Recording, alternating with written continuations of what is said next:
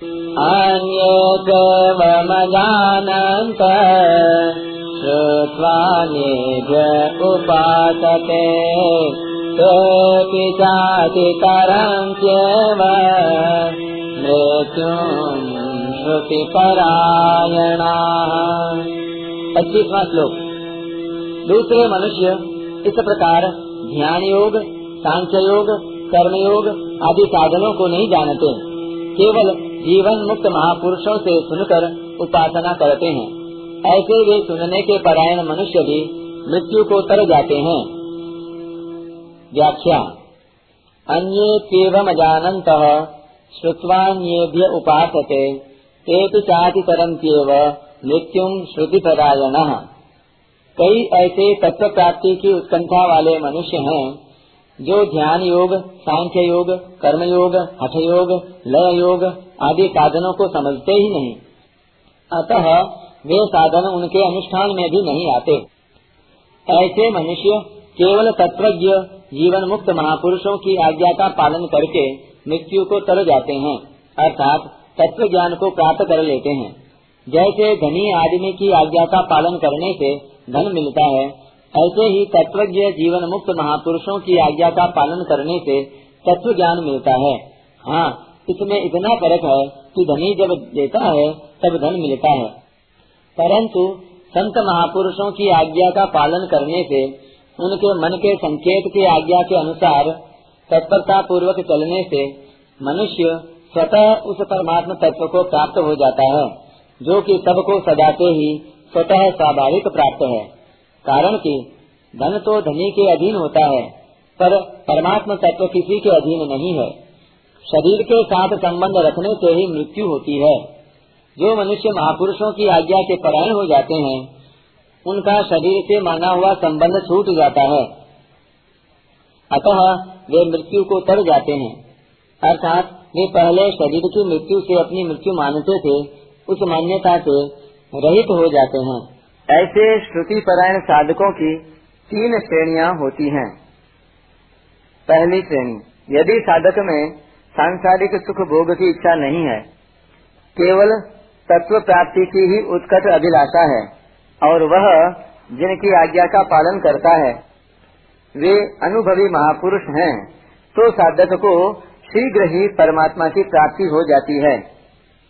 दूसरी श्रेणी, यदि साधक में सुख भोग की इच्छा शेष है तो केवल महापुरुष की आज्ञा का पालन करने से ही उसकी, उस इच्छा का नाश हो जाएगा और उसको परमात्मा की प्राप्ति हो जाएगी। तीसरी श्रेणी। साधक जिनकी आज्ञा का पालन करता है, वे अनुभवी महापुरुष नहीं है, पर साधक में किंचन मात्र भी सांसारिक इच्छा नहीं है और उसका उद्देश्य केवल परमात्मा की प्राप्ति करना है। तो उसको भगवत कृपा से परमात्मा प्राप्ति हो जाएगी। क्योंकि भगवान तो उसको जानते ही हैं। अगर किसी कारणवश साधक की संत महापुरुष के प्रति अश्रद्धा, दोष दृष्टि हो जाए तो उनमें साधक को अवगुण ही अवगुण दिखेंगे। गुण दिखेंगे ही नहीं। इसका कारण यह है कि महापुरुष गुण अवगुणों से ऊँचे उठे होते हैं, यानी गुणातीत होते हैं। अतः उनमें अश्रद्धा होने पर अपना ही भाव अपने को दिखता है। मनुष्य जिस भाव से देखता है, उसी भाव से उसका संबंध हो जाता है। अवगुण देखने से उसका संबंध अवगुणों से हो जाता है। इसलिए साधक को चाहिए कि वह तत्वज्ञ महापुरुष की क्रियाओं पर, उनके आचरणों पर ध्यान न देकर, उनके पास तटस्थ होकर रहे। संत महापुरुष से ज़्यादा लाभ वही ले सकता है, जो उनसे किसी प्रकार के सांसारिक व्यवहार का संबंध न रखकर केवल पारमार्थिक साधन का संबंध रखता है। दूसरी बात, साधक इस बात की सावधानी रखे कि उसके द्वारा उन महापुरुष की कहीं भी निंदा न हो। यदि वह उनकी निंदा करेगा तो उसकी कहीं भी उन्नति नहीं होगी। परिशिष्ट भाव।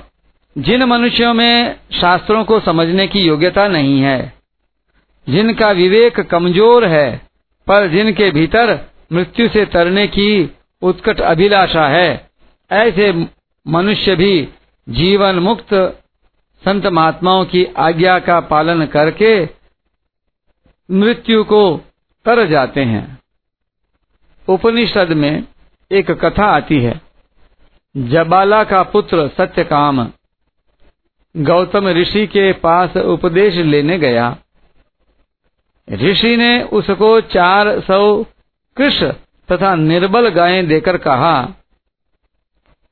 कि तू इनके पीछे पीछे जा सत्यकाम ने उत्साह पूर्वक कहा कि इनकी संख्या एक हज़ार होने पर ही मैं वापस आऊँगा।